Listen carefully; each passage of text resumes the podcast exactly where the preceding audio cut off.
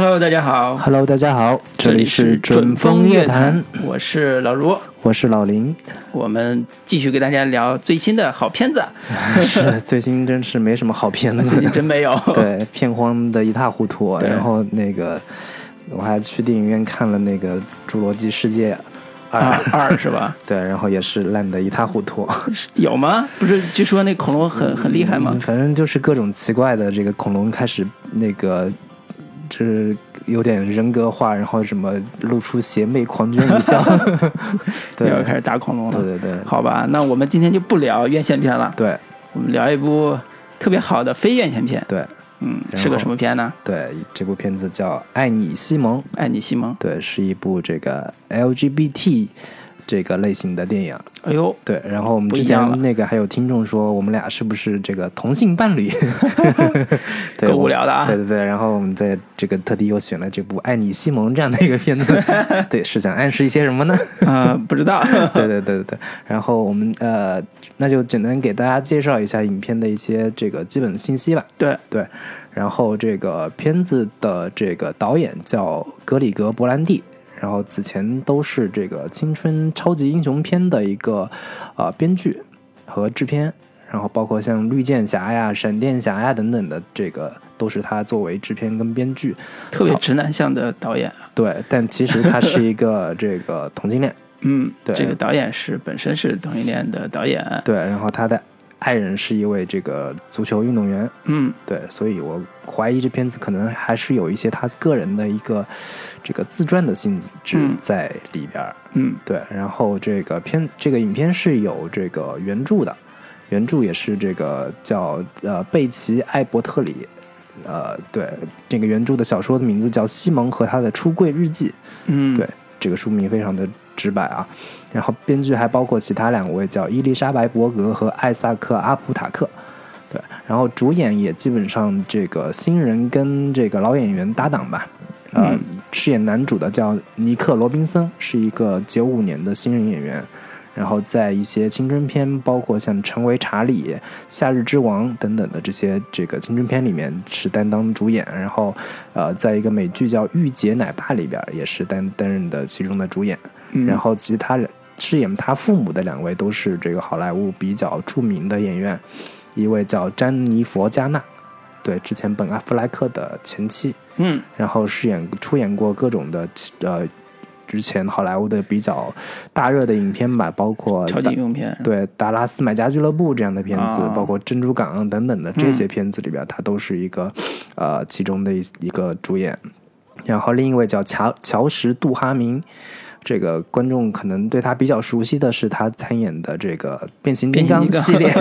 第一部演到第五部，对。然后其他的演员包括像这个凯瑟琳·兰福德，呃，也是一位新人女演员，在这个最近的一部美剧叫《十三个原因》里边，她是其中的一位主演。然后包括这个小豪尔赫·兰博、兰登伯格等等的这些新人演员，可能大家都不是太熟悉。嗯，然后影片的上映时间是二零一八年三月十六号在美国上映。是的，然后片长是一百一十分钟，然后北美的这个分级是 PG 十三，嗯对，这个非常神奇的一部呃同性恋题材的这个青春片，结果分级是十呃十三岁以上都可以看，是的，对，这个也是这个片子比较大的一个特色吧。然后出品公司比较值得一提，就是二十一世纪福斯。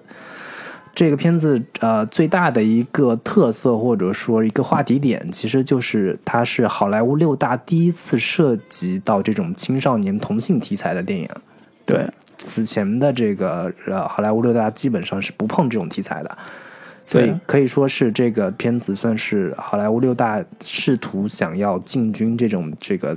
呃小众题材，想要让这种小众题材大众化的一个呃非常呃有意义的一个探索跟尝试吧。对，在这里稍微补充一下，其实还是因为，呃，我们为什么要在炎炎夏日聊这部 一个出柜的同性恋的主题的片子？其实，呃，很大原因是最近这部片子在整个。呃国内也好，或者是国际也好，掀起了一股热浪。嗯。啊、就是一个现象级小现现象级的的一个作品，包括在豆瓣嗯评分也是八点三分，非常高。对。呃呃，很大一部分原因还是在从美国刮过来这股热浪热浪风，嗯。因为它的确是一个很少见的以好莱坞主流商业片商发行的这样一个商业类型的对。呃，你可以叫同志片吧，对。就是商业类型的同志片，这是非常少见，尤其它的 PG 十三这个评级，让更多的年轻的观众，就是青少年群体去到电影院观看这部这部电影，其实也带来了很大的一个话题性。对，然后影片所收到的不管是票房还是口碑都非常不错，包括豆瓣是八点三分，然后烂番茄是百分之九十二的新鲜度，IMDB 好像也有八分以上的这样的一个评分，是的，然后现在全球票房是达到了五千多万美元。嗯，对这样的一个票房成绩，对于这样的小成本青春片来说，其实是非常不错的一个成绩。是因为像之前，呃，口碑话题度都特别高的这个《请以你的名字呼唤我》，嗯这个也同同样也都是同性题材的电影，它全球票房也就一千八百万这样的一个成绩，对，比不了呀，比不了，对，这是比不了呀。对，然后这个影片的大概基本信息就是这些。对，嗯我们来给这个片子打一个分数，然后做一些简单的推介吧。对，好的不如你先来。好，我先来，我呃，这部电影看完之后有犹如这个青春附体，这个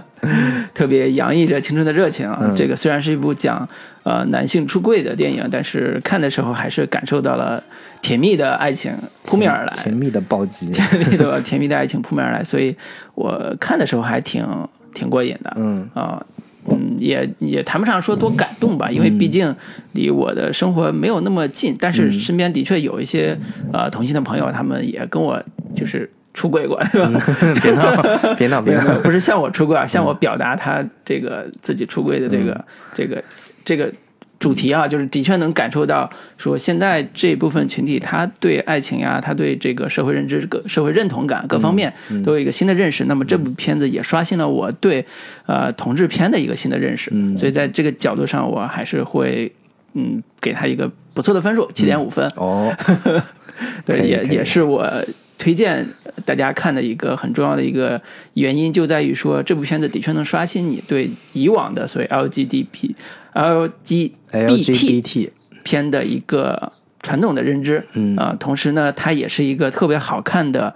love story。爱情故事，你可以跟你的女朋友一块儿看，男生的话跟你女朋友一块儿看，女生可能会比你更喜欢这个片子。女生也可以跟闺蜜一起看。对对，这个受众群体非常的多元啊、呃就是人物关系也很多元啊，但是它更喜更针对的还是青少年这个群体，嗯。所以我是推荐青少年群体去呃看啊、然后也可以对里边的所谓的青春成长的话题啊，嗯。包括身边有类似啊、呃同性的这个同志的朋友的这种这种嗯认同感或者叫理解，各方面都会有一个新的认识，嗯。所以这也是我嗯推荐给大家看的理由啊，以人群。那好。老林对，老卢打了这个七点五七点五。相当高的一个分数。但我、我给这个片子大概只能打六点五这样的一个分数。啊，对，就在我看来，这片子就是一部非常平庸的、非常普通的一部青春校园片。哎，如果我们撇去掉它的一个主题来说，嗯或者说我在我看来比较投机的一个主题，来这个纯粹的看这部片子的话，我觉得整个过整个观看下来，就是一部非常平庸的、非常普通的一部呃青春校园片，没有哦太大的一个亮点。哎，你不感动吗？我完全没有任何的感动。对我觉得看这个片子，我可能需要把心态跟整个的一个观影的一个呃以前的观影经验给降低到一个我纯粹去欣赏一部这样的青春片的一个维度去看的话，我就只能把它当成是一部 gay 版的美国《小时代》来看 这样的一个观感吧。所以影片在上映的时候，其实主要的一个受众群体还是初中生、高中生、青少年这样的一个群体，所以我个人是对这种片子比较无感的。然后，如果我一开始还带着就看这种 LGBT 的电影的期待去看的话，我我以前看过的像这个《断背山》呀、阿黛尔的生活呀，这样的一些片子，呃，一直萦绕在我的脑中，所以我我看这样的片看这个《爱你西蒙》这样的电影，我就完全得不到这个太大的快感。嗯，它可能太过于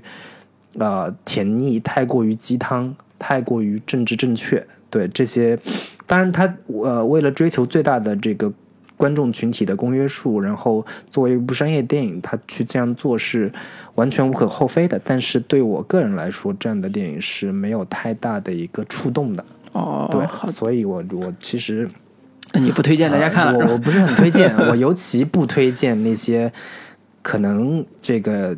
呃同性群体，他们这个本身想要去这个跟父母这个。呃，表表表表达出柜的这个嗯 想法的这种、这种群体，呃严重的这个提醒大家，这个人家这个片子是一部美国电影，人家所呈现的是美国社会开明的社会环境，开明的父母，开明的这个学校，这个但是在中国大家还是 谨慎一点，对。嗯然后这个另外的一些推荐群体的话，我觉得呃，可能呃很多青春片的爱好者可以尝试看一下这个人家拍这种片子，就是这样的一个主题，已经是二点零版本的，我们还停留在早年间各种不停各种这打架呀，这个怀孕堕胎呀、这种初级阶段社会主义初初级阶段的影片，看看人家在这样的一些这个同性恋这种已经是见怪见怪不怪，然后已经成为一个这个日常生活的一部分了，这样的一些片子，对我觉得大家可以去抱着这样的一个心态去看一下。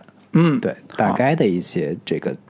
观感就是这些。好，对，好，那我们分别打完分之后，其实也表明了各自态度了啊。我是站这部电影的，嗯，我是师相对没就是没没踩嘛，但是嗯也、你还没踩，你评价。评价没有那么高，嗯对对对，就及格以上这样的一个片子，至少就是人美景甜，然后可以可以可以看着比较这个赏心悦目的一部片子，但是你。没有，我我是没有从这个片子里面得到太多，呃，有所触动、有所感感动的东西吧。嗯对，好的，那我们接下来打完分之后，嗯还是回到我们传统的环节，就是优缺点分析。对，呃，第一部分还是要聊优点部分，因为这部片子其实为什么成为一个呃小现象级的呃统治片，甚至说是小现象级的青春片，嗯。都是有它的道理的，嗯。有它的逻辑的。那这部分也是要呃着重分析一下它引起的反应到底是呃从从何而来，对对以及如何达成的，对，以及它哪些点是。你既然打了七点五分这么高的分数，嗯。对我觉得也是比较意外。啊？意外吧？对。对，你可以说一下你你看完之后你觉得特别好的地方吧？行，呃，从内容方面，它呃，我看之前是不带预期的去看，其实跟你还不太一样，因为我看片子的习惯是我不带预期看。嗯我看完之后，我对里边的青春感是呃特别有有有感觉的。嗯就里边的青春感，其实很大一部分来自于他的视角，就是讲西蒙这个男主，嗯他如何向周围的人出柜的这个心路历程吧，嗯你可以这么讲，叫心路历程。尤其是他要出柜的对象，其实是一个网络上的人。啊。也就是不存在网恋嘛，就网恋，对，你可以叫他网恋。网络上的人，他的这个历程是以寻找呃那个网络上的人叫 blue 开始的，嗯。就是 blue 你在哪儿？就最后到最后已经开始发帖了，你知道吗？发帖寻找 blue 你在哪儿？对，就是他这条寻找自己呃呃心上人的这个历程，嗯。其实是一个特别有青春感，而且特别呃青春期的那种，你可以叫暗恋也好，或者是初恋也好，那种感觉在里边儿，嗯。呃，挺羞涩，但是也挺动人的。对。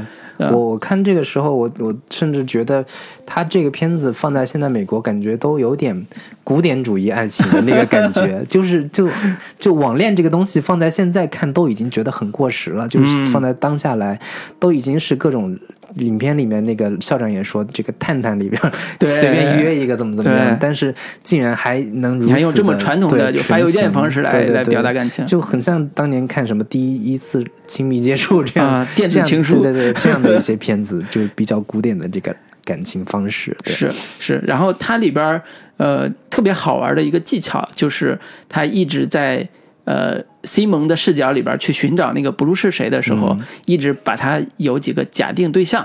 通过视觉的方式，就是呃假装自己觉得那就是 blue，、嗯嗯。然后用这种视觉画面去呃引导观众，也引导 blue 引引导呃那个西蒙自己，嗯。然后去找 blue 到底是哪个，所以他一直会模拟说，如果那个 blue 是他的话，那我们是什么样的一个嗯局面？如果是另外一个人，是一个什么局面？所以这一段寻找 blue 的这个历程，其实贯穿整个电影，对也成为这个电影特别重要一个叙事主线。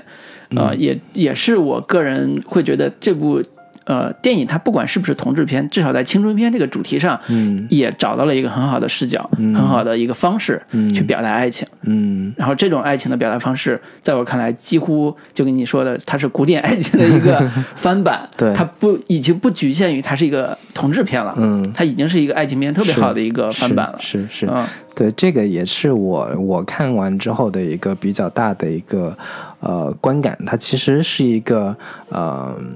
就是尝尝试在类型上有所突破跟翻新的一个点，嗯，就是。呃，他把一个就在我看来，它纯纯粹粹就是一部青春片，嗯只不过它在青春片的这样的一个类型当中放置了呃一个同性恋题材或者是同性恋的这样的一个元素在里边儿，对但是它的本质和核心还是一部青春爱情爱情电影。对，对，这个是它比较呃有意思或者说比较呃有突破性的一个点吧。嗯对，对。然后第二个其实是呃来自于男主人公这个部分，嗯。男主人公其实是呃叫西蒙这个男主，他其实是一个马上要参加叫美国高考的一个学生，高三的一个学生。嗯。然后呢，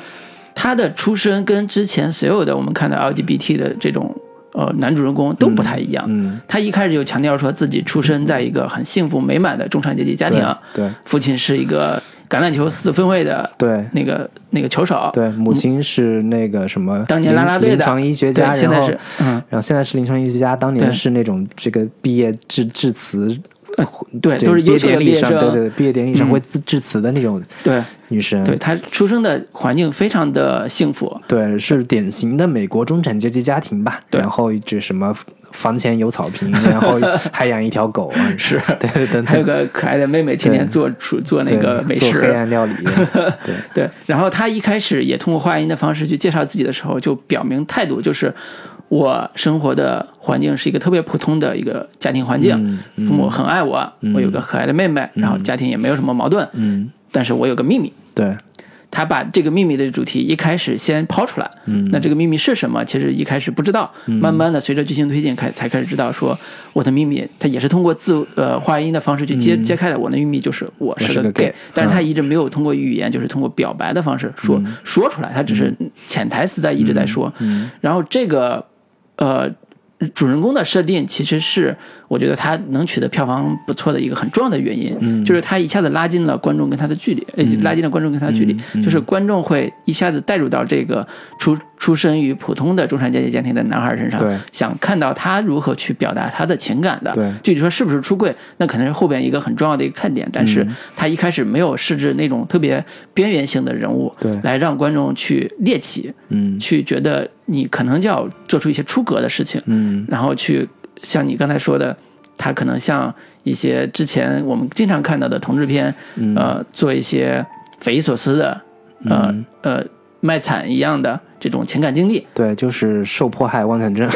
整个社会都不容不容我，然后所有人都歧视我，都对。我就所以我不敢不敢不敢出柜对，对，那他的这个出身。呃，设定完之后，后边就要看这个男主他遇到的阻力到底是谁。就如果他要出轨，他遇到的阻力是谁？嗯后来我们发现，看完片子之后，他根本就没有传统意义上说对，没有意传统意义上说那么强大的社会意识形态的压力和阻力。对，对，嗯，因为这个片子里边，他最大的阻力其实来自于他的一个直男癌的同学嗯啊、而传统的 LGBT 大部分都来自于家庭的父权，对。比，如说父亲或者母亲，嗯。或者是社会的压力，社会不认同你，嗯。然后你的工作单位也不认同你，嗯。你甚至你和你的伴侣只能在一个呃秘密的这种环境里边约会，嗯。嗯。就是所有的全社会都在阻挠你和你的伴侣在一起。嗯。但是这部片子里边，世界如此的美好，就是 当父母得知你要你出轨的时候，已经泪流满面说。那个父亲说：“你为什么不早告诉我？害我就是之前还跟你开玩笑调侃说很多这种直男的玩笑啊，对，对，然后他的学校的老师，如果有人欺负那个另外家学校里边之前已经出柜的一个同学的话，还会站起来义正言辞的批评那些直男同学，还要保护他们。对对，甚至就是说那个就是攻击那些直男，你们你们这种人做这种事情，以后什么可以想象你三十岁之后这个一事无成的样子，对等等的，对对，就是类似这种传统意义上说，呃，传统意义上他们要遇到的社会阻力、社会的压力，在这部片子里边已经荡然无存。对，他完全营造了一个和谐美好的。呃，出柜环境，你可以这么讲。对，他这个整个影片就是想告诉大家说，社会环境、社会形势，嗯，完全没有你们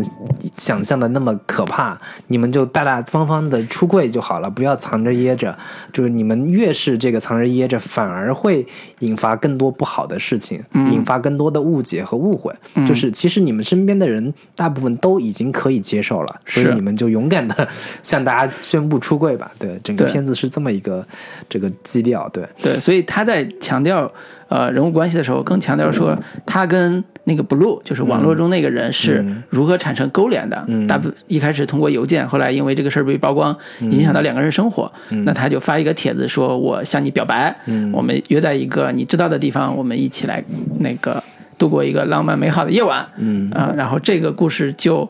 是一个，如果你把那个 Blue 换成一个女生的话，嗯毫无违和感。对。没有任何的影响，而且，呃，也足够的真诚，足够的动人。嗯，但是换成男生之后，呃，会有另外一种感受，就是，呃，你抹平了男性跟女性这种异性恋和男性和男性这种同性恋，甚至女性和女性之间同性恋的这种鸿沟，在这个片子里边基本上是抹平了。嗯，然后抹平之后的这个影响就是，呃，这个男生更多的。在自己内心层面上去挖掘自己，说，我什么时候意识到自己是个 gay？我如何处理我跟父母之间谈这个出柜的这个部分，以及如何向最好的朋友对表达说我是 gay 的这个这个过程，这个冲突。所以它好看的点，在我看来，它好看点就在这几个地方。嗯那尤其是呃，他怎么意识到他是 gay 的这个部分，是我。见过的同类题材里边，呃，最好玩、最有意思的一个部分，因为它设定那设定那个假想敌，对，不是假想敌，是一个性幻想性幻想对象，对，性幻想对象，那个是 哈利丹尼尔·雷德克里夫，哈利波特里边的哈利波特，对，这个是我当时看的时候笑喷了一个点。还有一个是 John Snow，John Snow，对，所以他们在青少年群体里边，对于呃。这个谁是 gay 的一个判断，就是你喜欢谁。嗯，比如说你喜欢哈利波特，那你有可能是，你有可能潜意潜意潜潜意下潜意识里边有。对。然后喜欢焦斯诺呢，基本上俩人都喜欢，基本上就 彻底是 gay。所以他用了这种很好玩的桥段去表明。其实说白了，就是青春片里面他放进了很多这个流行元素、流行符号，作为一个能让大家更有认同感和这个共鸣感的一些。元素在对，所以他还是用一些轻松幽默的方式去揭露他自己的内心的这一面，尤其是他 gay 的这个表达这个层面上，我觉得做的还是很好玩，很有意思。嗯，所以这也是我看完之后对青春片这个主题上，呃，让我耳目一新。嗯，因为之前看过太多，呃呃，当年呃低俗笑话类的。嗯，美国青春片包括像呃那个青春派啊，这主流的这种呃打低俗梗的，打呃呃擦边球的这种这种性喜剧的这种部分的呃青春片，反而这部片子给我有犹如一股清流，然后我觉得呃人家真正表达爱情的部分的时候，也是足够的细腻和和动人的啊，这也是我对这种美式青美式青春片的一个新的变化的一个。一个我觉得是赞同吧，我觉得还是，呃，很能抓到现在年轻的呃这波受众，是，而且做的也是，呃，你可以叫拍的很甜腻，但是，呃，足够流畅啊，足够的让你觉得，呃，在青春，尤其是青春期很情感压抑的时候，看这样一部片子会萌起一种我要谈恋爱的强烈冲动。然后，如果是跟好朋友或者是跟一些暗恋想表达的朋友一起看的话。人家都能出轨，都能表白，你还有什么可说不出口的呢？对吧？这种青春的勇气还是能够从电影之外传达给观众的。嗯嗯，这是我想说的青春片的部分。嗯，然后我我看完这整个片子，我觉得他做的最好的一个点就是，呃，我觉得它是一部美国青春主旋律电影。嗯，对，主旋律电影。对，就是我觉得它是一部非常好的可以拿给啊。就是很适合父母跟孩子一起去看的一部青春片。嗯，就是我们往往看青春片都是拍给年轻小孩、青少年看的。嗯，但我觉得这个片子是比较适合父母跟孩子一起去电影院里面观看的。嗯，亲子教育片。对，亲子教育片或者说这个青春期教学片这样的一个感觉，就是呃，青青少年可以在电影里边去找到说呃。呃，假如我是一个同性恋，假如我是个 gay，我应该怎么样正以正确的方式出柜？嗯，对，以正确的方式去跟父母沟通，嗯，跟亲人、朋友、家，就是学校的这个同学去坦白这个事情。嗯，但是父母同样也可以在这个片子里面学到不少东西，就是当孩子要，假如你是个孩子是个 gay，嗯，你该如何去应对他？你该如何去以正确的方式去回应他这个事情？嗯，然后这个怎么去对从自己身上去做检讨？嗯，然后怎么样去这个啊为他保守秘密也好，然后如何接纳他，如何开导他等等这些东西都可以从这个片子里面去寻找到一个很好的方式去解决。是的，对我觉得这个是一部他青春。青春教育片的一个很重要的一个功能，对，尤其是这个片子在以西蒙视角去讲的时候，他以呃幻想的方式设定了几个几个几个场景，就是他说，如果我是呃，如果异性恋是不被社会认可的，嗯，你向父母去表达说，呃，爸爸，I'm sorry，嗯，我是个异性恋，然后他爸泪流满面，然后说，哦，天哪，就是他有几种很调侃的方式去表达。如何向父母出柜的这个场景，然后尤其是他在这个层面上去做了一些反思，就是他希望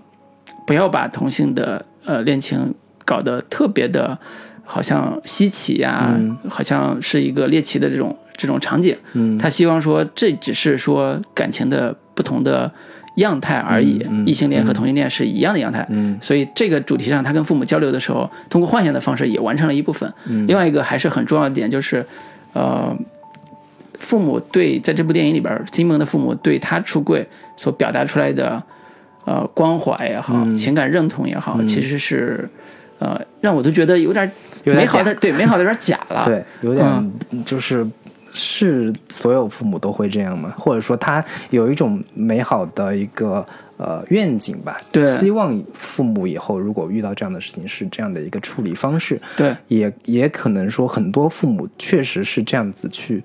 去去去处理这样的事情，嗯对，对，因为这个部分关于呃他如何跟父母表达以及父母表白的这个反应的时候，我们最近也有一部片子，其实也可以做参照，就是请以我的名字呼唤你，请以你的名字呼唤我，呼唤我，Call me by your name。对，这个等会儿我们回头再谈。但是这也是很重要的一个，如果出轨父母的反应的一个话题，都能表达出来。那里边也是父母对他的。态度是很支持的，对，就是从这两部片子，今年一七年、一八年这两部片子，都能看出来说，好像整个国际市场对于，或者说国际国际上大家对于出柜这个话题，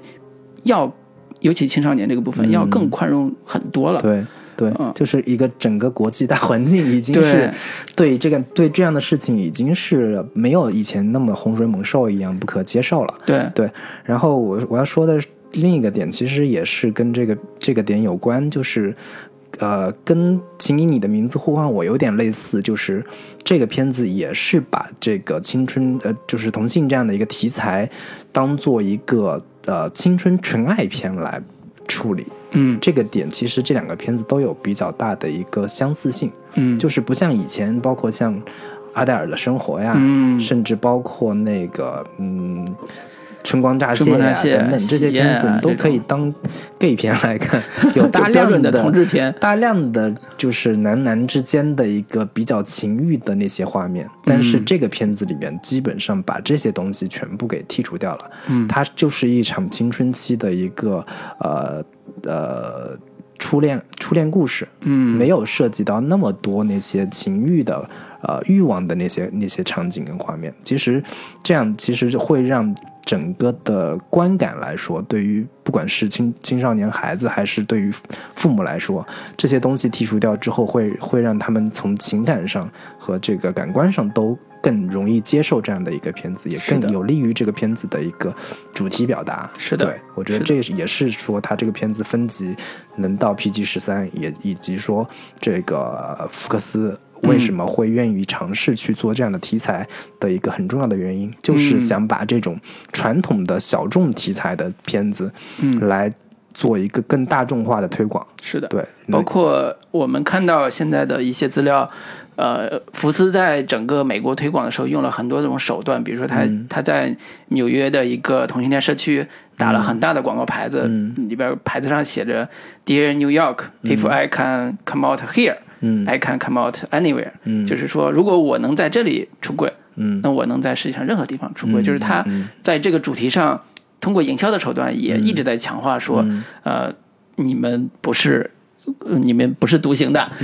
你们有很多人在关关注你们、关关心你们，对。包括也在默默的支持你们。对，呃，所以这个在营销层面上也好，在社会议题上层面上也好，嗯。一直给予的是更多的嗯理解，嗯更多的支持。嗯呃，这也是我现在会觉得，呃，这部片这部电影里边呈现出来的青春感，呃和幸福感，嗯和这种少年感都能如此成立的一个原因，就是社会大环境已经变了。对那这种片子，这种片子不会让你觉得特别假，说好像真的是，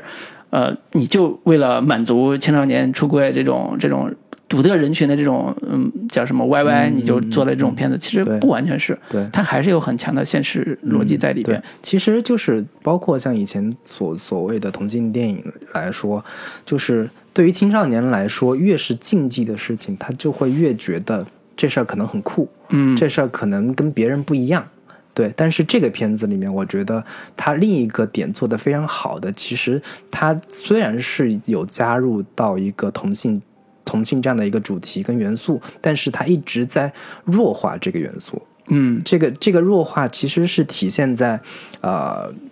它仅仅只是加了同性元素，但是更多的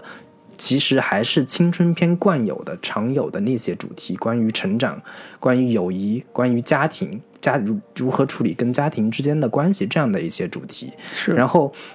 呃，除了主角这样的一个同性呃身份之外，其实他身边围绕着一圈朋友，他身边围绕的这一圈朋友，每个人都有自己的一些问题，或者说每个人都有自己的一个秘密。嗯。比如说他那个 Abby，所有人都觉得她很很酷，是校花级的美女，一个黑人小女孩。嗯。但是她自己觉得这个可能我家庭有点乱乱乱七八糟的，嗯，然后不是家庭离婚啊，对对对包括对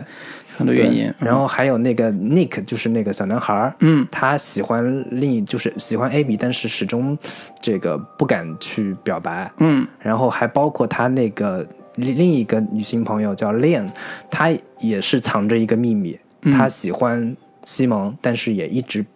就是不敢表白，嗯，生性也比较怯懦，说我到了一个 party 里边，我就是属于局外就是人对格格不入，嗯一直没有办法融入到人群当中去。就是他们身边每个朋友，可能都是在青春期藏着一个自己不为人知的秘密，或者说嗯藏着自己不为人知的那一面。嗯然后而呃，西蒙跟他们一样，他也只不过说他藏着一个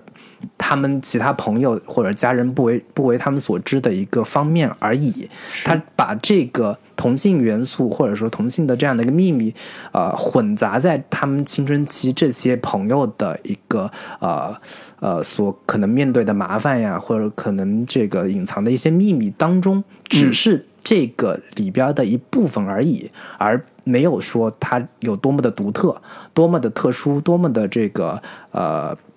这个跟跟所有人就不一样，我觉得这个是他这个青春片把这个既融进了同性元素，又把这个元素给弱化掉，放到就是掺杂到其他的这些呃主题当中去共同讨论。这个我觉得是他做的非常聪明的一个点，也是说他能够被所有的青春期的青少年们能接受的一个很重要的一个原因。对，也就是里边青春的烦恼，所有人都都有，都会面对，对，都都要有，而且都要面对。在这个过程中，西蒙的烦恼是这样的，别人的烦恼是那样的，就是他们是好朋友，在一起如何面对这个过程中一起成长。他这种主题在整个片子里边是呃一以贯之的。对，嗯，也像很多早期的像什么早餐俱乐部啊这种棉棉花俱乐部啊这种呃美式早期青春片特别特别。流行的一种表达方式，对对对，嗯，所以这部分我觉得，呃，我们就先聊到这里。对，然后我们这个下一部分，这个聊一下这个影片的一些，呃，缺点的部分，以及说这个另一部我们都看完比较喜欢的这个，请你的名字呼唤我。嗯，对，我们之前我们也有个粉丝在微信私信还问我们说，你们什么时候录这个？我们就顺道来说一说这部片子。对，好，那我们给大家带来一首歌，然后接着跟大家来聊。大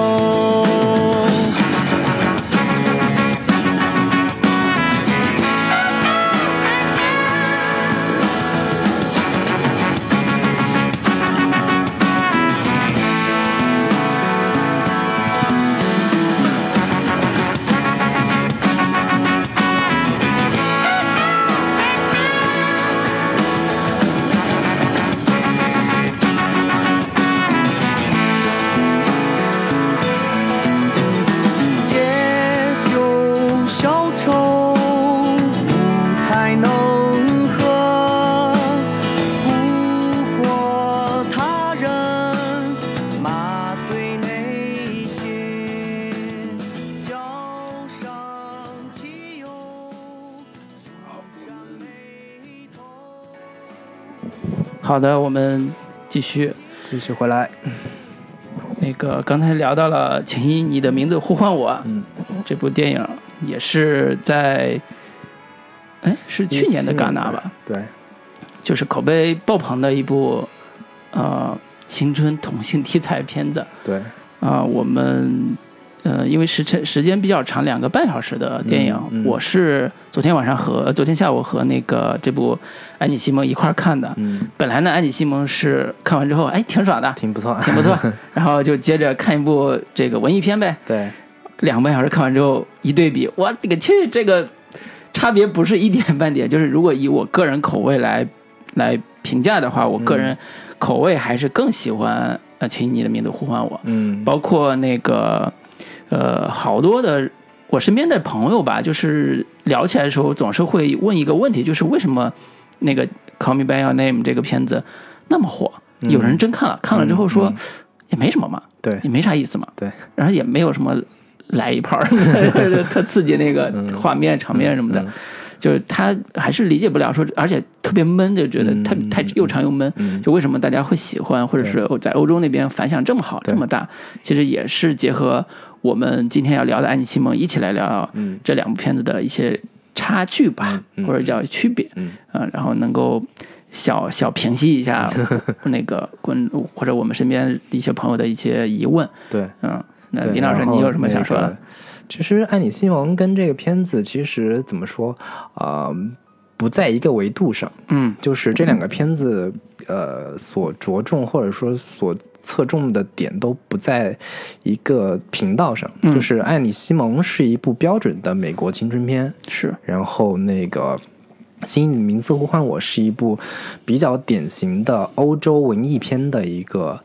路数，嗯，对。然后这两个片子从类型和各种不这个就完全不搭架。对，完全不搭，只不过都有一个同性的一个题材在。嗯嗯对，然后我觉得有一个共同点，就是我刚才所说的，就是《请你的名字呼唤我》跟《爱你西蒙》都很类似的，就是他们把这个这个呃这样 LGBT 的题材做一个、呃纯爱化的处理。就是基本上不太涉及太多情欲性的东西，包括像《请以你的名字呼唤我》里边，其实也没有那么多的一个呃，就就是保展现同性之间的那种呃肉体关系啊肉体关系的这样的一些元素，它更多的像一个呃青春期的男孩的一个懵懂的一个性探索的这样的一个过程。嗯。对，对，相比起来，可能爱你西蒙这一块儿就是关于展现一个呃同性恋男孩儿他。要去探索自己的这个性的一个性取向的这个过程，可能啊、呃不如那个《请以你的名字》那里面展现的那么的细腻，那么哎的有意思，或者说那么的这个微妙。是，就是他那个。爱你西蒙里面已经非常直接和这个明确的表明了那个男主是一个 gay 的这样的一个身份，嗯但是其实在，呃，请以你的名字呼唤我这样的一个片子里面，其实前期假如你没有被剧透的话，你可能都没有那么明确的知道他是一个 gay 的这样的一个身份。是对，它不是是个秘密吗？对 对对，对，所以这也是商业片跟文艺片特别重大的一个区别。对对，在商业片的路数里边，你不需要模糊你的认知，你需要明确，越明确越好。嗯对就是一开始就交代说我就是个 gay。嗯，然后呢，具体为什么发展起来的？那你我给你一个理由，对这个理由你只要认同了，这个设定就建制完成了。嗯，就是这两个片子给我一个很大的感受，就是我在看《爱你西蒙》的时候，嗯我很明确的感觉说，他的这个故事跟我没有什么直接关系。至少对我来说，我我过了因为你不是，我我首先我不是 gay，其实是我，其次是他这样的一个青春主题对我来说没有太大的触动，嗯所以我就没有那么大的一个呃感触。但是我在看《请以你的名字呼唤我》的时候，嗯我是还是有一些比较大的一个呃。呃，触动点的，嗯它的触动点就在于说，可能我们在自己青少年的时候，尤其是十三四岁、十五六岁的时候，会有一些很模糊、很暧昧的对于同性的某种呃情愫，是或者说这个我们自己也是在探索，说我们没有，其实没有小时候没有那么坚定的，或或者说没有那么明确的说我自己喜欢男的还是喜欢女的、嗯这样的一个。一个一个一个取向在的，对都是在一个慢慢的摸索和探索的这样的一个过程当中才自己形成的。是，所所以我在看《请以你的名字呼唤我》的时候，我会我会有这样的一个代入感，我、嗯我会回想起自己小时候，可能也也会对，也会有嗯一些这样的一个。嗯，当然就没有没有像这个影片当中那个甜茶演的那个角色嗯那么的、呃认知这么的呃就是倾向倾向会那么的明确，嗯。但是你小时候肯肯定也会有一些这样的一个探索过程，是。对，其实就是尤其是那种闷热的夏天，某一个这种假期的时候遇到的一个一个人，嗯。这样的一个一个一一个一个呃记忆，都会在你的记忆中所会会被唤醒。对，这个是我对于这个“请以你的名字呼唤我”最大的一个感感触吧。对，对。我觉得它作为文艺片特别重要的一个表达，就是在呃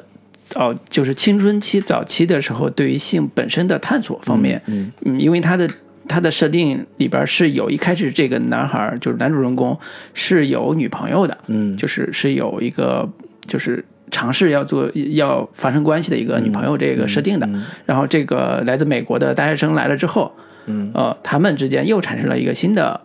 关关系的变化，嗯。呃，在这中间，当跟这个男的关系越来越近，有依赖感也好，有这种莫名的好感之后，嗯他跟这个女生之间也在推进他们之间的性的探索。嗯。所以这部分其实是文艺片特别擅长表达嗯的，就是我不设定一个呃结果。对。或者不设定一个前提，嗯。我给你展示出自然流动的那部分对。情感的部分。对，就是情欲的一个呃暧昧地带，情欲的一个模糊地带，他没有没有说的那么明白，我就我就喜欢男的，还是就就喜欢女的，是的，都是一个人的成长过程当中的一个秘密秘密境地的一个这个探索过对，程。尤其是在呃高中、初中这个阶段，嗯，呃，在成成长成长的一个很关键的一个呃性启蒙的呃，已经已经懂得了性，但是还没有真正的去尝试过，或者是在尝试阶段的这样一个过程中，探索自己的身体和欲望的那个过程中，去去去寻找的这个部分，其实是《请以你的名字呼唤我》最好看的那个点，尤其是里边他写了很多很多呃桥段吧，嗯，就是呃，他跟男生的感情是怎么身体是怎么接触的，嗯。跟女生的身体又是怎么接触的，嗯。那个部分对比感是非常强烈的。嗯。而且在看的时候也会被男里边的男主，就是那个有点像小怪兽一样的那种，嗯。呃，有点细腻的情感，同时又是一个呃肆无忌惮的这种男生，会有特别强烈的好感。对，嗯。就是我我之所以有这种呃，就是青春期的这种回忆，也是因为他这个片子里面很好的展现了一个青春期男孩的那种古怪的脾气。嗯，对，对，就是我明明喜欢那个那个大叔，嗯。但是我又要在其他人面前装作我很讨厌这个人，我觉得他很傲慢，对，或者说至少他在没有呃跟我正式有一个呃呃确立那种比较明确的关系之前，我我都觉得这个人有点讨厌。嗯，对，就是其实他很像一个嗯传统的言情片的一个写法，嗯，就是两个男女之间，他们从呃互相的防备，嗯。然后慢慢的在这个接触跟这个交流的过程当中，慢慢彼此啊、呃心意相惜，然后是。中就产生各种共鸣跟交融的那个感觉之后，情感才慢慢的到了一个非常有有有意思的一个地方。我觉得嗯。如果就是它不是一个这个同性题材，它纯作为一部青春期的一个爱情片，它同样也也是一部就是在这个青春期青春期心理描绘做的非常精彩的一部电影。是。对，是，然后除了这个之外，其实我们也看到这两个片子有一个相同的地方，就是他的父亲对于在《请以你的名字呼唤我》这个片子里边，他的父亲对于孩子出柜这个事儿，其实他的表达在我看来要比呃安妮西蒙要更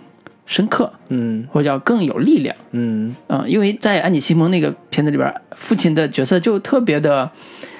真的有点假，就是 你孩子出轨了，然后 天哪，我竟然都不知道你出柜了什么之类的，就呃，当然他的确是不知道，但是那个反应，作为一个直男向的父亲，他的反应是特别不合常理的。他他是有试图要开玩笑去缓解一下这个尴尬的氛围，嗯。然后他的母亲跟妹妹就给他制止了，嗯。说你们怎么能这样呢？对。他他他在很真诚的跟我们交流，你不要再说这种话。对。对，对，所以这个部分在呃，按请以你的名字呼唤我这个电影里边，呃，他父亲因为是个很资深的呃大学教授，嗯。那个研究考古啊什么的，就是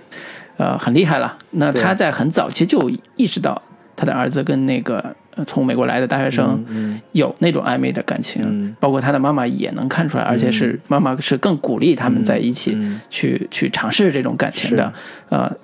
更让人意外的，其实他爸爸的最后片子结尾的时候跟他孩子说的那段话，对，呃，让我也是特别触动的一个部分。嗯，说到这个点，其实我对于他这个处理稍微有一点点不太满意嗯的地方，就是我我我当他最后结尾的时候，他父亲说他自己可能是一个深贵嗯这样的一个设定的话，我觉得呃有一点点这个刻意是吧？对，有点刻意，有点嗯。故意的这种猎奇感的东西又、嗯。又出现了，或者说你最后的可能给出的解释，呃，说这个男孩儿之所以会有这样的倾向，可嗯。能是他父亲带给他的这个遗传遗传基因这样的一个东西嗯。在，我会觉得这个故事就有点变味了，就是前期都是一个、嗯。一个小男孩儿他在探索自己的这个情感，就是性取向的这样的一个过程，但是你你给了这么一个解释的话，会让我觉得有点破坏整个故事的一个本身的一个呃呃整体的一个完整性。嗯，对，我可能理解的那个部分跟你理解稍微有点不一样。嗯我在看到他父亲说的这段话的时候，其实他父亲表达的意思是，呃，我当年在你一样这个年龄的时候，我也有过情感上的摇摆。嗯嗯、他倒没有说我一定是个 gay。嗯嗯，我觉得他不是资深深贵这种逻辑，他只是说我也有这种可能性，嗯。就是我有可能也喜欢同性的，但是呃，在当时那个环境里边，我没有没有表达，过嗯。也不知道自己是不是真的是、是是是 gay，嗯，啊所以你你所以我更愿意所以我更愿意理解的是说，他父亲，呃，看到他儿子如果是这个样子，他其实会很欣慰的说，呃，其实，呃，身体和灵魂只有一次，嗯。你如果在这个年龄之内，你这的这这个年龄的时候，你已经尝到了因为这个部分给你带来的痛苦，那你就享受这种痛苦，你就感受它，你不要去拒绝它，嗯。你总有一天你会发现你自己到底是谁。嗯。这个部分其实是他鼓励孩子的一个特别动的、特别强的一个逻辑，就是他不希望你去掩饰你曾经的那个那个点，甚至说去呃呃呃，应该说过刻意回避吧，嗯给他一个发展的空间。是。呃，但是他父亲错失了这样一机会。嗯。嗯、我觉得他是不是真的深贵不好说，也不知道，我没有往他往往那个方向去想。嗯、所以我更喜欢的是他父亲表达出来的对于青春只有一次嗯。这种这种这个角度认知他对。出柜的这个部分，而不是说你做什么都是好的，对。因为你是呃 LGBT 的人群，所 以你你我不会干涉你什么之类的。我觉得这个逻辑是有问题的对。，就是其实就是《请以你的名字呼唤》里面，他那个父亲母亲他所处的这种呃知识分子群体，他们的一个呃立场或者是价值观会更比《爱你西蒙》里边他的那个父母的那个感觉要更高一层对次，更高阶一点，就是。呃，趁年轻就是该玩的，男的女的你都可以去尝试，然后最终你去确定这样的一个嗯一个一个自己的想法。而这个《爱你西蒙》里边，就是呃，父母就已经很很要站队了，对，很直接了，就说嗯啊，你孩孩子是个 gay，那就就 gay 就 gay 呗。因为他母亲已经很直接了，就说这事儿不稀奇，嗯完全无所谓，嗯你就不要这个，你还是我的孩子，你还是我我以前所认识的这个喜，就是会嗯会会对妹妹的做的菜这个什么抱怨的，然后嗯对父母对对母亲这样的一个种种的这些，你还是我以前所认识的那个。那个孩子不会因为你同性恋的身份而有有所改变，对，所以他更强调的是同性恋身份。嗯我觉得这个部分，呃，请以你的名字呼唤我，呃，到最后处理这一段，我是挺挺挺被打动的。嗯尤其是他最后还给了一个结尾，是他喜欢的这个大呃美国大学生，嗯在回到美国之后，嗯已经准备结婚了。嗯然后这个男孩要独自面对这个伤痕的时候，嗯他父母给他说了这这样一段话，其实会对他产生一个很大的一个安慰作用和影响作用。这样这种安慰要比呃故事的就安妮西蒙这种以商业片结尾，就是哎呀注等的人 blue 终于出现了，然后在桥上一吻这种毫无逻辑的这个一吻，只是为了观众满足观众而来的这样一个要更有力量。嗯，所以这个部分。嗯，我觉得相对比而言，呃，从我们个人口味上来讲，可能呃，请以你的名字呼唤我更符合我们对于电影的一个观影的习惯。嗯，啊对，就是从这两个片子的一个呃表达重点来看的话，我觉得其实呃，请以你的名字呼唤我是一个比较纯粹的一个爱情故事。就是纯粹的讲这两个人的人物关系，他们两个的情感是如何一步一步发展跟递进的，然后最后留下一个令人怅惘的一个结尾，就是夏天结束了，我跟一个男人，啊、一个六周的一个这个暧昧的情情感关系终于结束了，这样嗯。留下来我一个人自己去思索我自己未来的这个呃发展等等的这这样的一个电影。但是其实对于艾米西蒙来说，我并不觉得它是一个，我并不那么把它当做是一部爱情片来看，就是。嗯呃，首先是我觉得，呃，这个西蒙跟那个男生 blue 的一个情感沟通或和交流的这个状态，其实我是没有那么的有代入感跟共鸣感。他们写信的那些内容、情感的这种交流的一个呃深入程度，我都嗯觉得比较浅层，比较没有那么多的更触及灵魂的东西在。所以他在结尾的时候，那个男生。出现之后，我也没有那么大的一个惊喜感，或者说没有那么大的一个呃，让我觉得非常出人意料。对，因为那个男生其实之前也出现过，对是他第一个怀疑的一个对象。对然后中在在一次舞会的过程当中，他发现他跟一个女生在房间里这个抱在了一起，他就觉得他就把他的怀疑给排除掉了。嗯，结果结尾的时候发现竟然就是他。真的是你，对，然后但是这个情、这个结尾出现的时候，我是没有任何的这个呃诧异的那个感觉的。对，我我倒数第二个要出，就是他出来之前不是那个呃，Martin 嗯，也说，我就是那个人，我当时就震惊了，我说 真的不会是他 如果真是他，我倒也觉得这片子还挺 我几次都怀疑是他，对，有点意思。但是他最后又就是给出了一个这个标准答案的时候，嗯我觉得还有点挺索然无味的。但我我是觉得，就从情感的这种细腻程度和情感的这种深入的这种程度来说，我觉得艾米·西蒙跟《请以你的名字呼唤我》是没有办法放在一个维度上去呃进行对比的。嗯，对，我稍稍不太同意你说艾米西蒙不是爱情片的这个这个观点啊，就是主要还是因为，呃，在我看来，爱情片也不简单说两人必须有一个特别明确的爱情爱情的波折，嗯。才一定是爱情片。它可能是爱情的阶段不一样，比如说这个片子可能更强调的是，呃，从爱西蒙这个视角如何表达他初恋一般的情感的这个部分，他更多的是暗恋，呃，因为他更多的是靠邮件来回复对方，然后最后要完成一个就是我找到我的心爱的人，然后成为伴侣，这样一个这样一个心路历程吧。这种沟通方式跟表达情感的方式，可能我没有经历过，但是我身边的确有呃那个同志的朋友，嗯。呃，他们在早期交友的时候，的确是通过非常隐秘的这种呃，比如说 QQ 或者是那种邮件、这种去交流的，因为他们的戒备心的确挺强的。嗯。然后经过呃，就是你可以叫互诉衷肠之后，嗯他们的情感的距离会越来越近。嗯然后会最后完成一个，比如说见面啊，或者是这种过程。嗯呃，那在这之前，他们更多的是互陌生人之间的这种呃互相的情感的表达。嗯然后其中有一个很重要的就是互相激励，嗯互相鼓励。嗯因为这种群体在包括在国内，其实也不是一个特别。呃，拿得出说拿容易说出口的一个一个一个话题，是国内，我觉得。对，特别难说得出口，所以他们会互相鼓励，就是把自己的心内心的苦闷给表达给对方。在这部电影里边也是如此，嗯。呃，互相他们都说你激励了我要表达自己，然后我就表达了，然后我你的表达又激励了他对方，所以这种激励、这种互动，其实是这部这种片子里边特别呃，我觉得是。怎么说？特别独特，但是特又特别的对，特别真实的一个部分。呃，在我看来，如果说呃爱情的话，那这就是爱情的另外一种方式，对爱另外一种表达方式。那我我我会习惯把这种就是当做友谊 当做一个纯粹的笔友之间互相这个聊天，互相激励对方，说你要勇敢呀，你要这个不要畏惧世俗的眼光什么之类的，嗯勇敢向身边的人说出来你的真相等等。这个东西我可能没有那么习惯把它当做一个情感共振的东西，嗯或者说更更深入灵魂的说我们彼此的一个呃。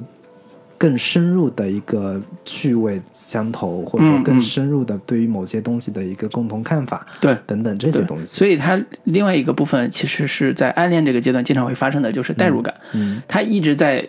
去代入说 Blue 可能是这个人，然后跟他发生感情的过程是什么样的，带入到另外一个人跟他发生感情的过程是什么样子的。所以这种暗恋感其实也是一种爱情的一个，你可以叫早期阶段吧，就爱情早期阶段一种表达方式。嗯。呃，只要爱，只要在脑海里边它能够成型，这个爱情能够成型，他就觉得这就是爱情。嗯所以从西蒙这个角度，我认为他的爱情已经完成了，嗯。只不过是说最后坐在那个位置上的人是不是之前他是是谁无所谓，是谁对是谁无所谓，真的是是谁无所谓，因为他的爱情已经在他脑海中完成了。这也是爱情最神秘和最不可知的一个部分，就是 他什么都没干，就爱情就产生了，你知道，就这种。对我爱上的是爱情，是谁无所谓。对，就是这种感觉，其实是特别不讲道理的。嗯对吧？所以我我我想说的就是这个，他可能不太像传统意义上说爱情必须要什么经历过考验，这种大型的考验和表表达这种你死我活的这种想法，他可能在某个阶段他迅速的就完成了。嗯、这也是可能青少年爱情特别重要的一部分。我觉得这个部分也是从我自身经验来讲，我当年如果暗恋一个人的话，他也不需要有我爱你与你无关，你知道吗？就就完成了，你知道吗？我我之所以说他这个片子不那么像一部爱情片的一个主要原因，就是我我之前个人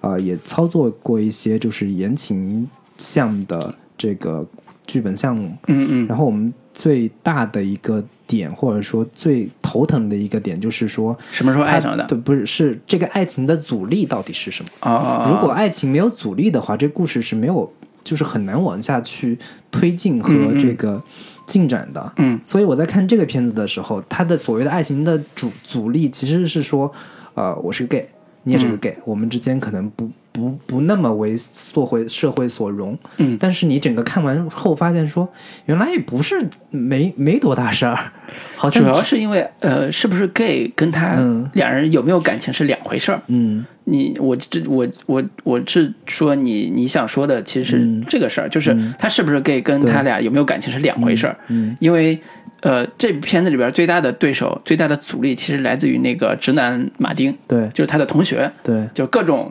挑他事儿。然后知道有一次偶然发现他跟那个 gay 的邮件之后，嗯就开始勒索他，就说你必须得给我把你的最好那个朋友介绍给我，我俩谈朋友，不然的话我就把你这事儿给说出来。嗯所以他就搞了一一系列各种各样的复杂的这种、这种冲突在里边。嗯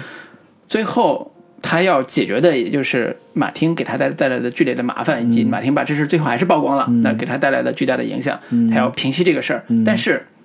你看到说马丁带来的最大的冲突和影响，基本上解决的是他出柜不出柜的事儿，嗯嗯。跟他有没有感情是两回事儿。对，所以我我觉得这个片子整个要讲的其实是说我该不该出柜，我应该如何正确的方式来出柜。出柜，嗯反而我觉得他这个爱情其实就像一个烟雾弹，或者说一个放在、呃故事背景当中，整个让整个留给观众的一个悬念点而已。所以我就没有那么那么代入感那么强的去把它当成一部爱爱情故事对来来欣赏。对，你可以这么理解。嗯对，它是就是刚才说那个电影副标题就是“出轨指南”什么的。对 对，它是更强调这个主题。嗯对，所以就是、呃说到这个西蒙的这个影片的一个缺点吧，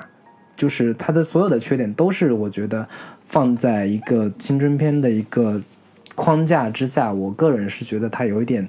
有点低龄化，有点嗯不是我、我现在这个年纪所感兴趣的，或者说有有共鸣点的一个话题。但是嗯这些缺点也都可以作为他成功的一个呃重要原因，就是是它就是因为他更纯粹，他更这个呃符合绝大多数或者是符合美国主流社会对于现在当下这个青春就是同性恋这样的一个问题的一个认知，所以他会有更有那么多人去呃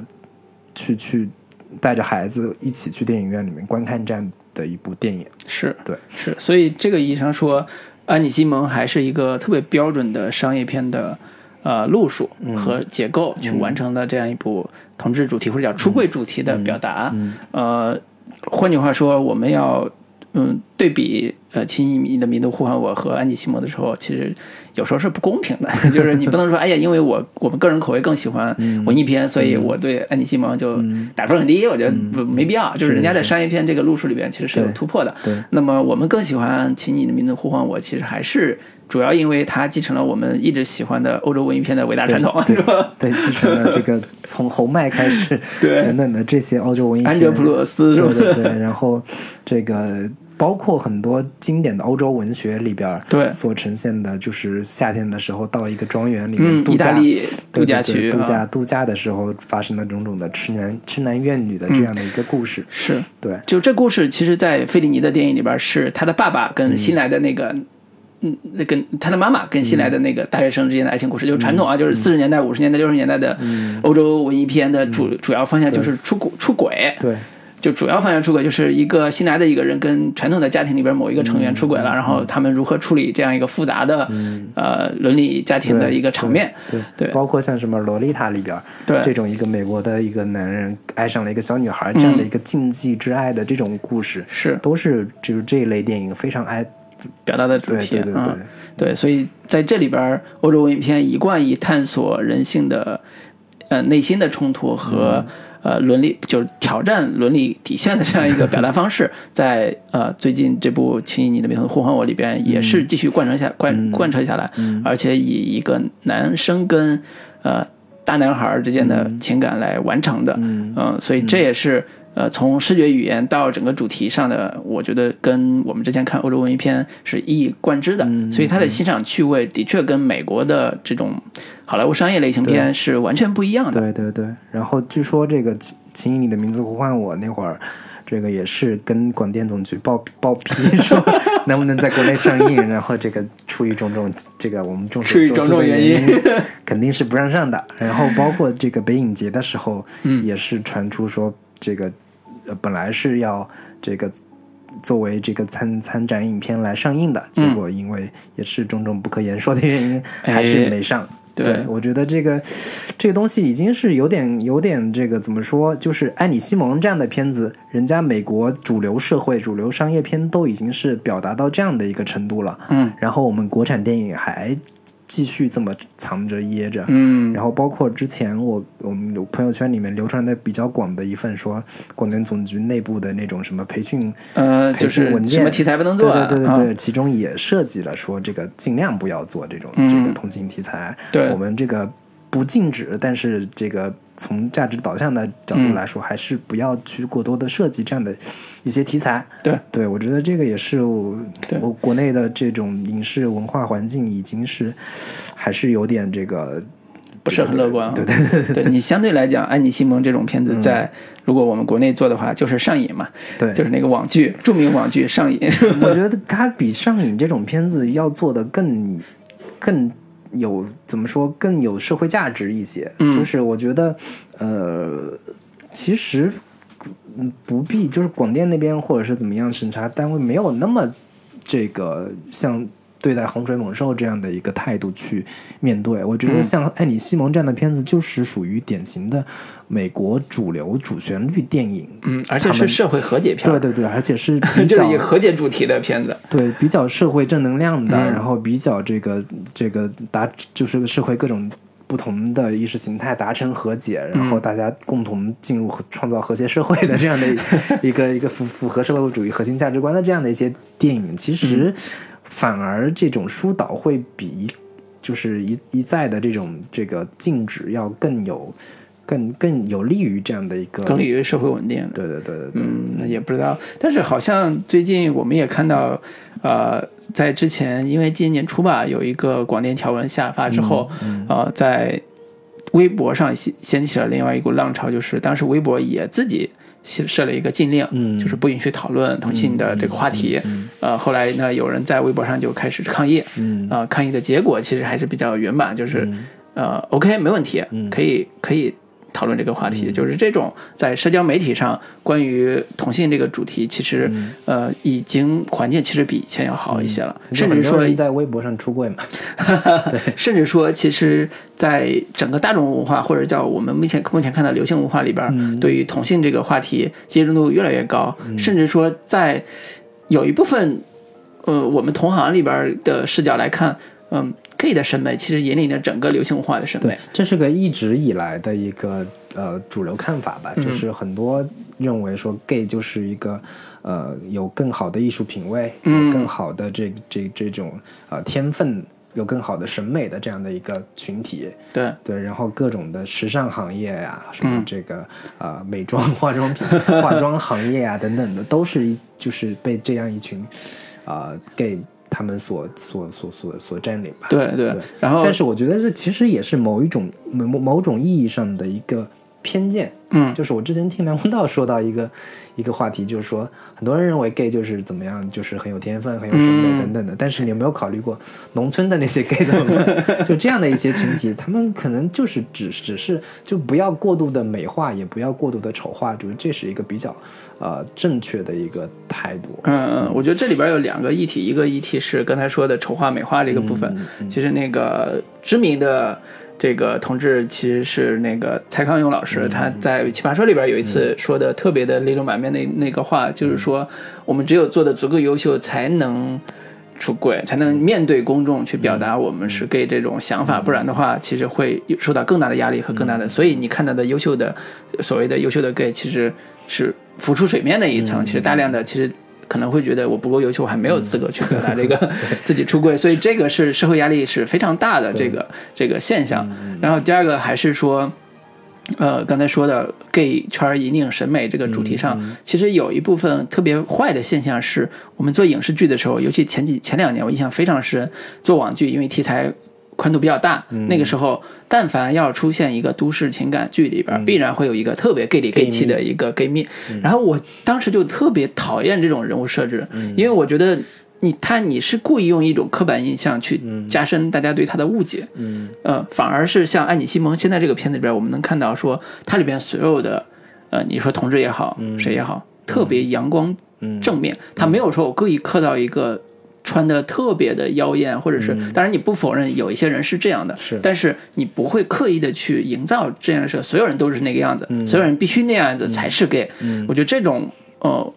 反倒是会对呃大众有误误解，对，尤其是呃大众那种不了解实际情况的人，一般会为一个 gay 说你是零还是一，一定要会问这个问题，这是永远要问的一个一个话题，这也是误读的一个层面。嗯，就是呃，我我我个人是这么看的，就是其实呃，影片就是包括剧网络剧里边出现这种 gay 蜜的形象，我倒是不反对，嗯就是这个东西，包括在美剧里边，就是 gay 蜜这个话题，其实。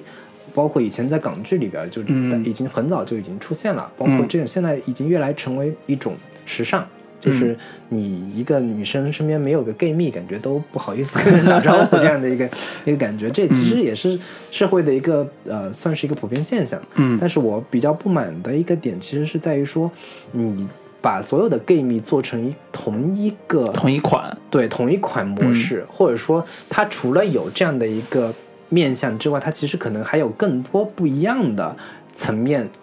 去需要来来来表达。是。它的一个丰富性，它的一个本本身的一个复杂度，你没有去更深入的挖掘，而嗯。你只只挖掘了那一部分比较猎奇的、比较满足观众某一些这种呃呃恶俗刻板趣味的印象的，然后恶俗趣味的这样的一些东西，那就有点有失偏颇了。是的，是的，对对对，所以这也是我最后想说的，在呃国内的影视环境下，呃，其实已经有这种空间要表可以表达同性的这个、这个部分了。虽然可能不能做主角，但是已经有一些配角可以表达这个主题的时候，是不是应当有更好的态度和更更负责任的态度去表达他们这部分人的真实的情感和形象？我觉得这也是呃。